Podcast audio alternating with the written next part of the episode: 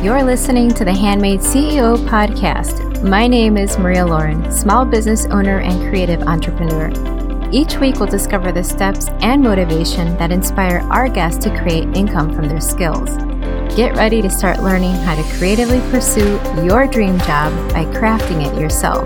Thank you for tuning in to episode 114. This episode goes out to all of my fellow entrepreneurs that cringe when they hear that they have to sell. Oddly enough, we get into owning our own business to be in business, and yes, that will require some level of sales. But what if we've been looking at sales completely wrong? Stay tuned in until the end to hear Annie's amazing tips for you and her special offer. Hi, Annie. Thank you for joining me today. Oh, it is my pleasure to be here, Maria. Thank you for having me. I would love to start by saying that your academy name is so clever. Can you tell me how you developed your sales techniques and how that led you to creating the Non Sleazy Sales Academy? You know, I never, ever, ever expected to be teaching sales ever. I wouldn't even sell myself, right? I couldn't do it. I wouldn't do it. I wouldn't even try to do it. But I was focused on both in my business and with my clients, I was focusing on marketing and branding. And I still really love marketing and I still really love branding. And those are skills that you can take right to the bank if you ask for the money to take to the bank. And I wasn't doing that final chunk. And I didn't realize I wasn't doing it because in my brain, marketing and selling had become synonymous because I was unwilling to sell. So I thought I will just market my little butt off until ultimately someone decides, of their own free will to seek me out, find my buy button on their own, click it, and hurl whatever money I've decided at it without being asked. And that slowed my business growth to a grinding halt. And I'm so lucky that I decided to figure out selling before the COVID era because otherwise it would have killed my business completely. But I had this inkling of there's got to be a reason why good people hate making money because all of my clients i'm like why are why are they not asking? And and the word that i kept hearing come up and up and up and up was either sleazy or skeezy which are cousins right? Sleazy or skeezy. And i kept saying and it's so hysterical i was walking around my house for days going i just need a name that's going to embody that i'm teaching non-sleazy sales. What could that name be? What could it be oh my goodness, what could it be? I could call it this. I could call it sell with your heart. I could call it this. I could call it this. And I kept diving further and further into clever and less and less from clear. And then it finally, I think in exhaustion and exasperation, hit me like a lightning bolt. And it was like, hey, stupid. Just call it the non sleazy sales academy. There you go. So that's I love, how that came to be. yeah, no, I love the clarity, and I think that's exactly what everybody feels. But um, just putting it out there, you know, for what it is, I think makes it so direct and everyone can relate to that. I think there's so much pressure, especially on artists and makers and people that are doing creative work for our marketing to feel exceptionally clever. But I think we put that pressure on ourselves. Right. For sure. and sure. Our people that we are selling to I mean, especially if you're selling some kind of visual art or or jewelry or something like you, like you can see the work. There's a part of the work that can speak for itself. Therefore, the marketing and the selling of that beautiful object simply needs to rise to the occasion of explaining why it's worth what you're asking and giving a little bit of background or necessary information like how to use this thing, right? How to right. care for this thing. But we try so hard to be like, okay, I painted this beautiful painting and now I have to write a poem on the sales page for the painting. No, you don't. Tell me, tell me the name of the painting. Give me a little inspiration background if you want to. Tell me, you know, this is my favorite dock in Michigan or whatever. And then tell me what the paints are made out of. Tell me the dimensions. Tell me the shipping and get out of my way. Right. Well, that does not feel sleazy at all. That's just a statement of fact, right? That's one of the beautiful things about if one of the very beautiful things about selling art is that you have something that speaks a thousand words on its own. It's our job then to say, look at this beautiful thing that I have poured myself into that solves a problem for you, whether it's my wrist feels naked or this wall feels naked or whatever it may be.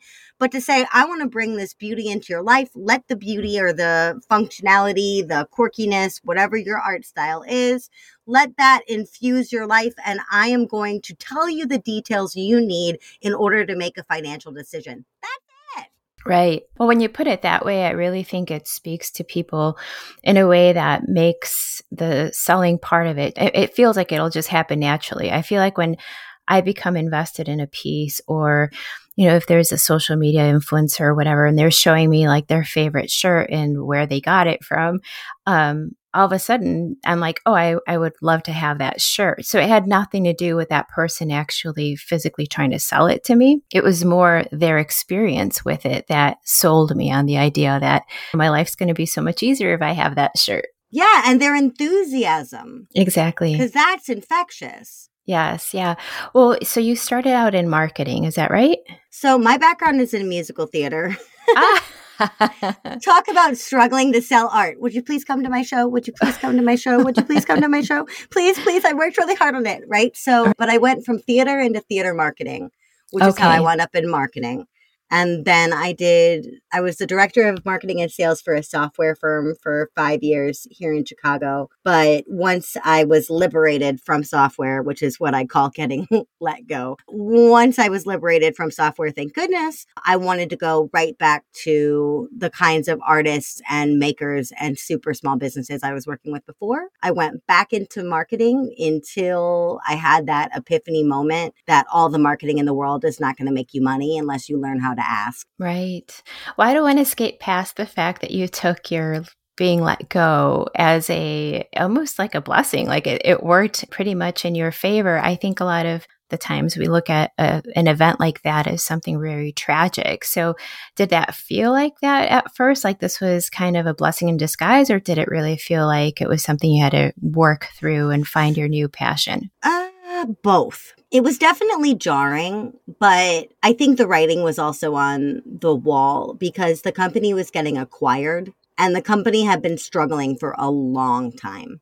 And I was in a constant state of like crying stress, really toxic stress. We had all of these changes, and then suddenly, you know, this like savior comes in, this company that's going to buy us. And I went on vacation to Texas and I remember thinking before the holidays hit and I went on this vacation, it's weird that they haven't interviewed me yet. Why oh. haven't they interviewed me yet? And then my boss called me on New Year's Day at like nine in the morning and said, you and I don't have a job anymore. They didn't take her either. Uh, oh, jeez. That surprised me. The fact that they didn't take her surprised me. So that kind of softened the blow of like not taking me. But also, I love small businesses. I love people with missions, dreams, callings, artistry that they can't wait to get out into the world, even if they don't want to sell it yet, right? But they're they're here to create. And software is a cousin of that.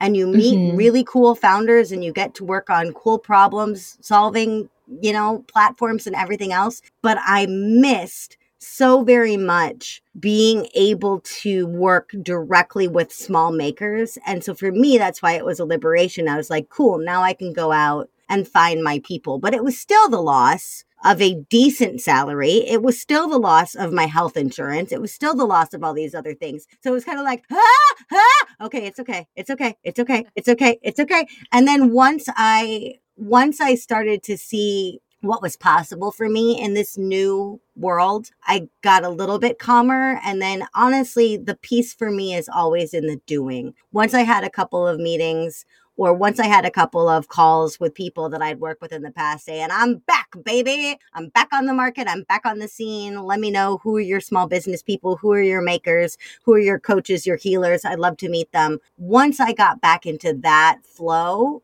I was like, oh, I'm going to be just fine. Yeah. Did you always see yourself starting your own business at that? I mean, or, or was it at that point that you saw yourself starting your own business? You know, I grew up with two entrepreneurs as parents. And so I'm not sure I ever expected to have my own business. For much of my life, I expected to be performing. But once I had graduated with my degree, of course, the irony of this, once I graduated with my degree in musical theater performance, I pretty much was like, I think I want to do this professionally. Isn't that always the way? But yes. but I think for me, I don't know if I always knew I was going to start my own business eventually, but I did always know that starting my own business and walking my own path was possible. That's great. And and I I gather you got that from the examples at home. Absolutely. Absolutely. So, in regards to your past experiences, what was it that led you, or was it your past experiences that led you to see that there was a need for a sales academy? It was definitely my own experiences, but I didn't recognize it in myself until I saw it in my clients. I love solving problems. I love doing puzzles. I love doing riddles, right? I'm, I'm very much a puzzler. And so when I see people that I care about deeply struggling, I don't understand it. I want to fix it immediately. I want to jump in to like get my hands dirty and you know, work right through it. But it was an extra layer of these people are paying me to build these marketing programs, platforms, and launches with them. They're doing everything right. I deeply believe in what I'm teaching them. I deeply believe in my own work.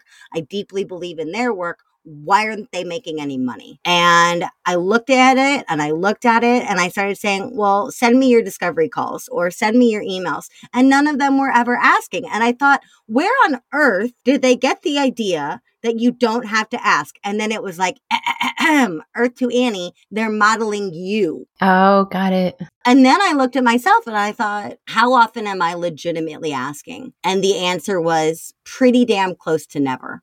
And I thought, this is why we're not competing. We're not competing because we're not asking. So I went out and tried to find everything I could about sales. I read 138 sales books within a year. And a lot of the stuff I really really liked and a lot of the stuff I really really hated. But the kind of the the dawning moment for me cuz I consider myself a highly empathic person as many artists do is I read all these books by all these like sales bros. And in all of the sales bro books, they were like, hey, bros, you need to learn how to be empathic. You need to learn how to put yourself in your customer's shoes. You need to learn how to pretend to care about your customers. And I'm like, well, isn't that funny? Because every single person I work with deeply cares about their customers, deeply feels for the situation they're in, and strives to know them better all the time. So, what's the disconnect? And the disconnect was in the tactics that I found. So, when I saw people have to try to shift into this quote salesperson persona, that's where we were losing them when they felt like they had to become somebody else in order to sell. And so I thought, listen, this is crazy. The bigs are trying to teach empathy.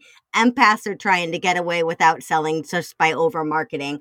I got to find a way, a method, a avenue for good people to sell beautifully, completely in keeping with their ethics and integrity. And I couldn't find it, so I made it, and that's how the Academy was born.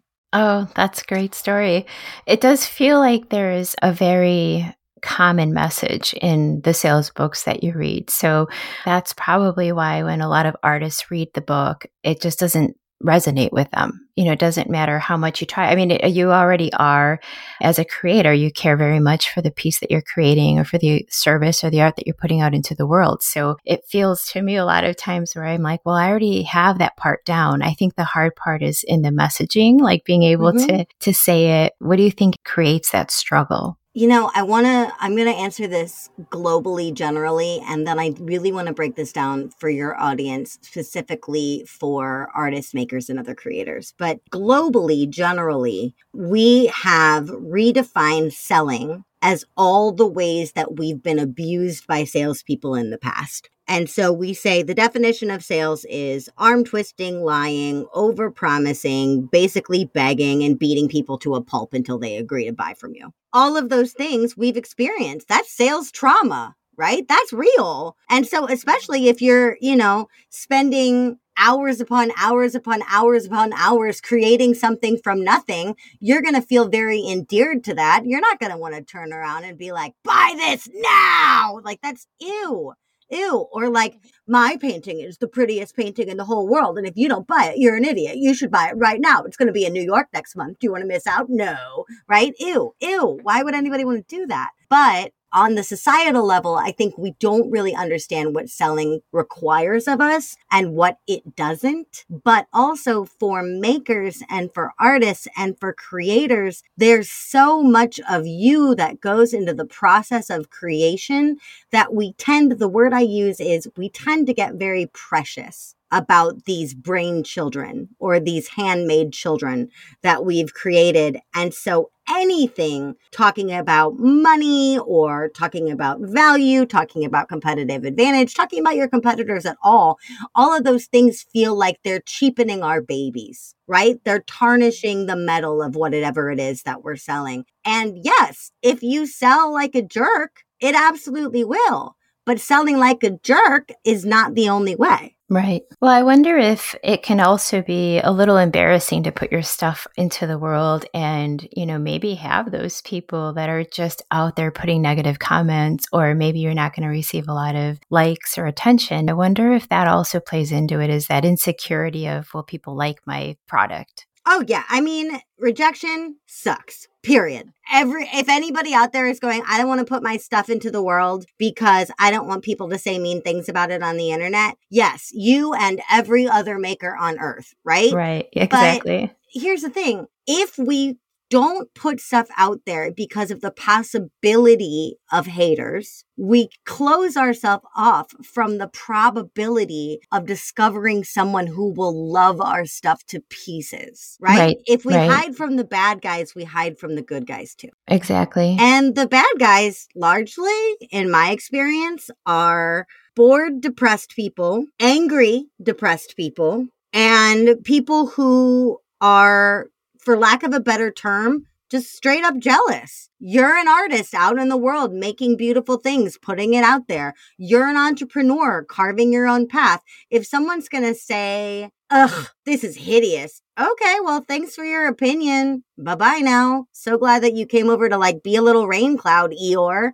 You know, like one of the things I think about all the time about haters is um my work wife, who is a phenomenal coach, Coach Jenny, she puts out these incredible videos on YouTube, just jaw dropping brilliance in the simplest way, like so accessible, but so profound and somebody came and and Jenny is a really big Barbra Streisand fan as is her wife. And so for the longest time she's recently moved but for the longest time when she would be on video she had this wall behind her of all these different Barbra Streisand album covers. And somebody commented on the video on YouTube, "Ew, I would never take advice from anyone who likes Barbra Streisand." Oh, okay. Obviously that person has completely missed the boat. Right. Absolutely. And also, thank you for enlightening us with that staggeringly eloquent opinion. Like, what was the point of this? You're just talking to hear yourself talk, right? But if Jenny had taken the video down because of one person that got hung up on the completely wrong thing and honestly just made themselves look like a jerk, all the other subsequent comments of people going,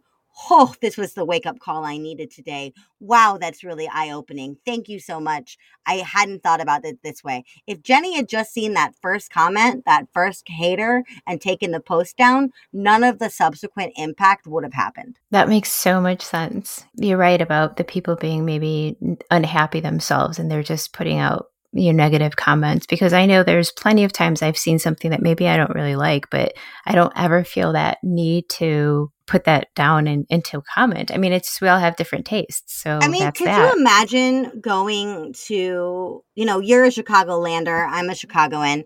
Could you imagine going to the Art Institute or any other art institution in the world and then feeling the need to go on Facebook Live, stand in front of a painting, and talk about why you don't like it. Exactly. No. You would right. look like a complete idiot. Like, I don't care for this Picasso. Nobody asked you.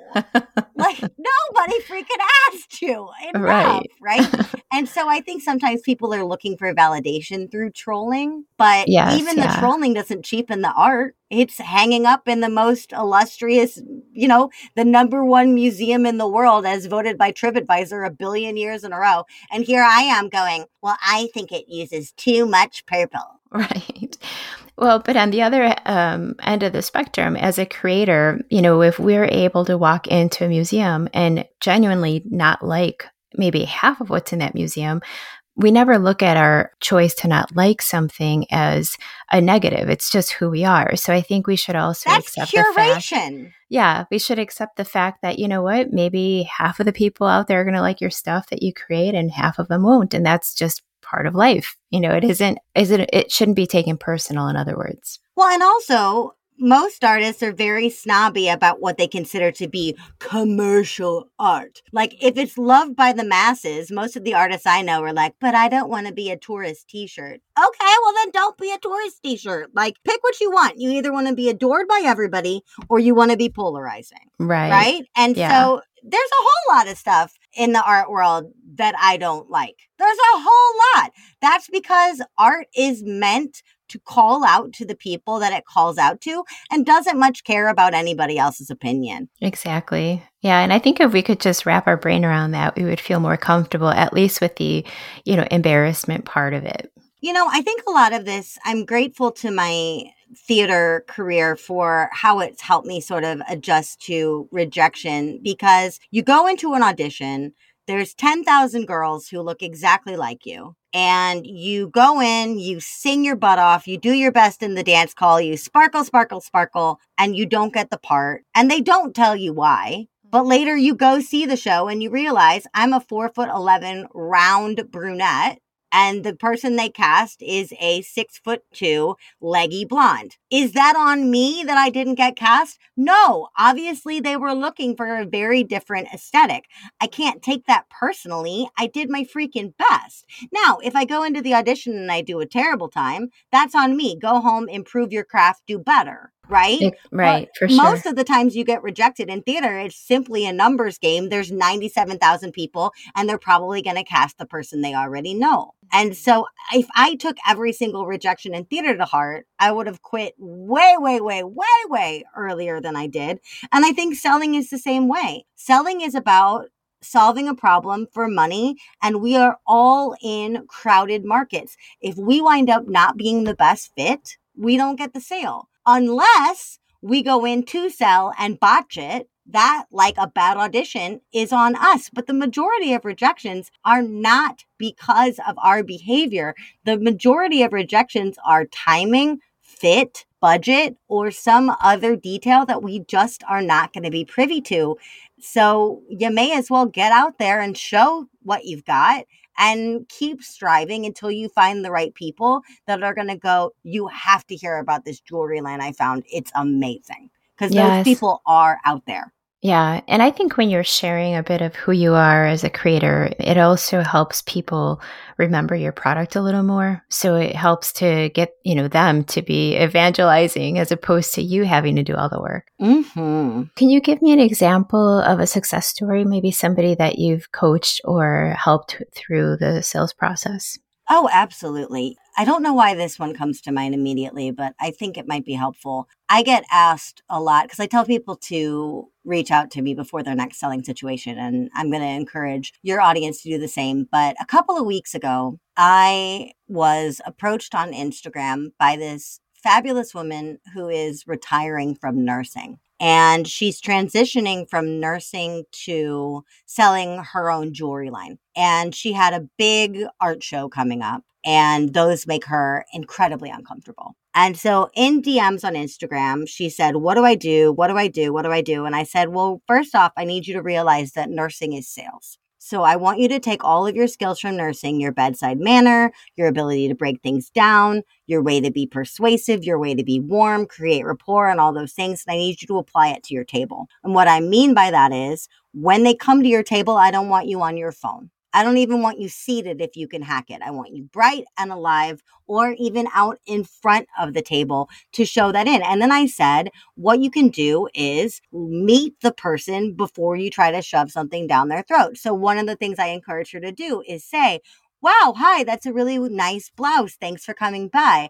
Do you love that color blue that you're wearing? One of the things that I really love to pair with that color blue is this piece. Pick it up, show it off you're solving a problem. What is this problem? That person's not wearing a bracelet with that top. It really can be that simple to start the introduction. Then what you have to do is show pride, not arrogance, not ego, but just pure pride in what you've created and answer questions right? So at that point, it just becomes listening. And so she said, Why does this all feel so much easier? And I said, Because it is because it absolutely is. And she wrote me back a couple days after and she said, I just got to tell you, and this woman is not a client. This woman is somebody that reached out to me on Instagram. And she reached out to me and she said, I feel like I didn't lift a finger and I had my best sales day ever by far. I can't wait to do another expo. Wow. Well, that's a great testament. but she relaxed into her strengths that she already has and she leaned on the pride she has in her work. And when I said, don't focus on selling, focus on showcasing and communicating, she found that to be so much easier. So, to all of you out there working summer art fairs or expos or tables of any kind, look alive, look proud, and listen. Yes.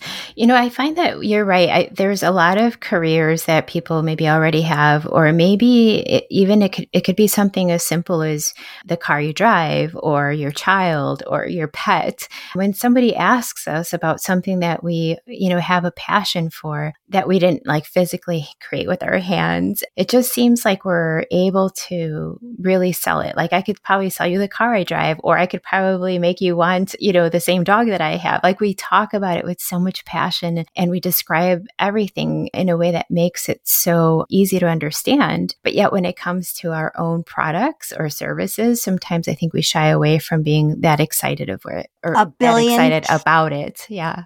A billion percent agree. I mean, in our pre chat, which the audience wasn't privy to, but in our pre chat, you pretty much sold me, or I don't even know why I said pretty much, you totally sold me on Italy's gluten free pizza crust Yes. And I love gluten. Hum, nom, nom, nom, nom. You made this gluten free pizza crust. You said it was a bite of heaven. That's memorable. I remember your exact words. Why? Because you told me about what made it special. You encouraged me to try it and you showed great enthusiasm. So if you can sell me gluten free pizza when I freaking love gluten and am firmly a Chicago Northsider, I would have to go downtown blech, to get this gluten free pizza right? I'm right. going. Why am I going? Because of your endorsement, because of your enthusiasm. If yes. you could sell me gluten free pizza, you could sell me your own jewelry. Absolutely. Uh, right. See, I but I love how you can break it down and make it so understandable. I think your direct approach to sales is really going to be super helpful to the listener. I hope so. Yeah. well, apart from your academy, what other services do you offer? So, I love to put my marketing and branding back hat on, or hat back on, back hat on, hello, hat back on, because they really do flow together. And so, what I offer through the Academy is a monthly, month to month membership that is curriculum based, but really driven by group calls. And the reason I do that is I never want you to have to sell alone ever again. If I meet with you weekly, and if you know that you can meet with me weekly, then whatever is coming up ahead of you, I can help you prep for. If you have a weird email that you need to sell, if you or send, if you need to fire a client, if you're doing something like an expo and you need your stuff brushed up, if you have a weird customer service issue that you don't know how to navigate, if you're launching something new, I want to make sure that I am there to lend a hand every single week, week after week. Okay. So you have the academy and then it's also, is that like a, would you the call it coaching? itself is, uh, yeah, it's a group mentorship program in marketing and sales. Okay. And in general, what's the price range for the services? It's a hundred bucks a month or a hundred a month of your own currency. My beloved Canadians are always screwed over by the exchange rate. So Canadians, I offer it at a 100 Canadian and then people over in the UK are not so thrilled because I offer I also offer it in a 100 pounds or a 100 euro which tend to favor right. in that. So, but it is a 100 in your choice of currency month to month, leave whenever you want. It is not the kind of system where you are meant to stay forever, although of course you're obviously welcome. My goal always is for you to get your own sales wings and fly beautiful bird fly but if you need a little more time in the roost, then come on down.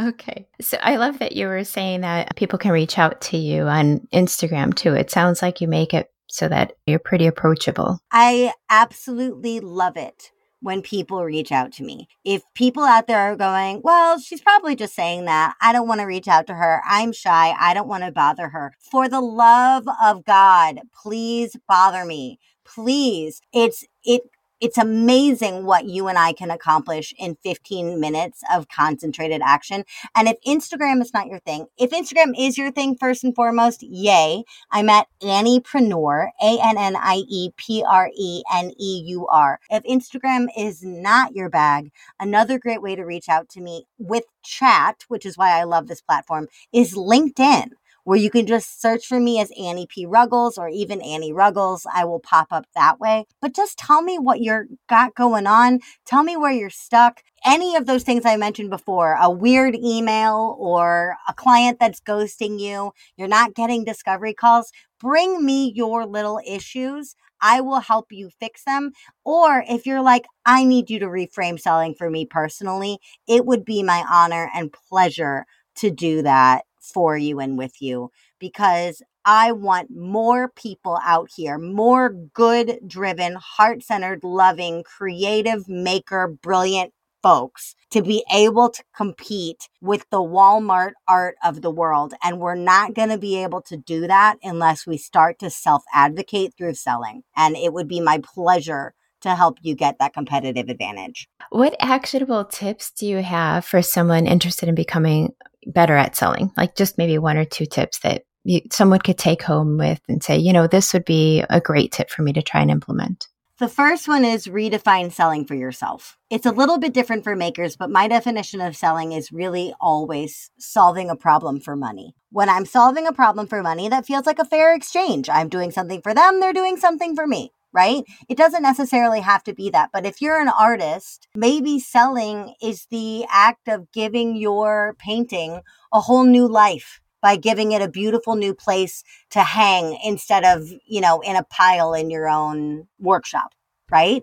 It could be you know, charting out into a whole new territory. I've never sold jewelry to somebody from Ohio before. Whatever it is, we got to reframe it so it becomes something not necessarily that we love, although we get there quite quickly, but something that we are eager to experiment with and something that we're eager to try. And the other is what I mentioned at the very beginning. When it comes to selling your art, let your art speak for itself and you in your dialogue or in your written stuff, focus on handling the objections of what they, why they wouldn't buy it, and also the details that they need to know. If you ship let them know. If you're only using, you know, nickel free metals, let them know. If you're only using non toxic ingredients, if you're gluten free, that's the kind of stuff we need to know. But we got to show enthusiasm in those small details because that's what makes us special and unique. And then between that, if you're in a situation with a buyer in front of you, ask beautiful questions and then remember to shut up and listen to the answers because then you can find out what they truly want and you can prescribe the perfect thing for them. That sounds great. Very easy to follow too. Can you give me a valuable piece of advice that you learned from starting your own business? A valuable piece of advice that I learned from starting my own business. Yes. Um, everybody should read the book Profit First by Mike Michalowicz. It was very, very, very hard for me to decide what to invest in and when. And so I fell into this trap of I'd have a good month, I'd reinvest all of it, and then I wouldn't be able to make the monthly payments on whatever it is I chose when I had a dry month. And that's because I wasn't focusing on profit, I was focusing on revenue. And a lot of people that have sales issues have some money issues as well. I know I did, but profit first for me really outlined it in a way that made me realize, oh, holy heck, I'm not just a person out here hustling. I'm not just a girl boss or a, you know, hustle hard or something that would wind up on a t shirt. I really am a business entity and I can act like one in a way that feels meaningful, purposeful, and stress relieving. So I really, really recommend that everybody keep a close eye on their numbers and their profits and work on their money stuff. And I really love that book, Profit First by Michalowicz. Awesome. Can you tell me where we can best connect with you? I know you kind of mentioned some yeah. of the handles before, but what's the best place that we can connect with you? Well, as I mentioned before, Instagram and LinkedIn if you want to chat. If you want to chat, hit me up on one of those two. If you are in a learning mode, however, I would love to direct you to anniePruggles.com, my website. On my website, you'll find my free masterclass. You'll find a quiz. You'll find episodes like these of shows that I've been lucky enough to be on. And additionally, my own podcast, Too Legitimate to Quit, which is small business advice with a pop culture spin. And new episodes of that come out every Monday. I would love it if you would give that a listen. Great. Well, thank you, Annie. I really appreciate you being here today. The pleasure has been all mine, Maria. Thank you for having this conversation with me. Well, there you have it, my friend. Another outstanding entrepreneur decoding the struggle that we call sales. I love Annie's no nonsense approach to teaching sales. It's far too easy to give up on this integral part of business because we simply can't understand how to do it well. I'll have links for you to connect with Annie in the show notes. She's currently offering a free masterclass on her site, which I know you'll love. I'll see you next time. Thank you so much for listening to the Handmade CEO podcast. Don't forget to check the show notes to get a glimpse of today's featured guest and special offers. If you love the show, leave a review and share this episode with a friend. Thanks for tuning in. Now it's your turn to start handcrafting your dream job.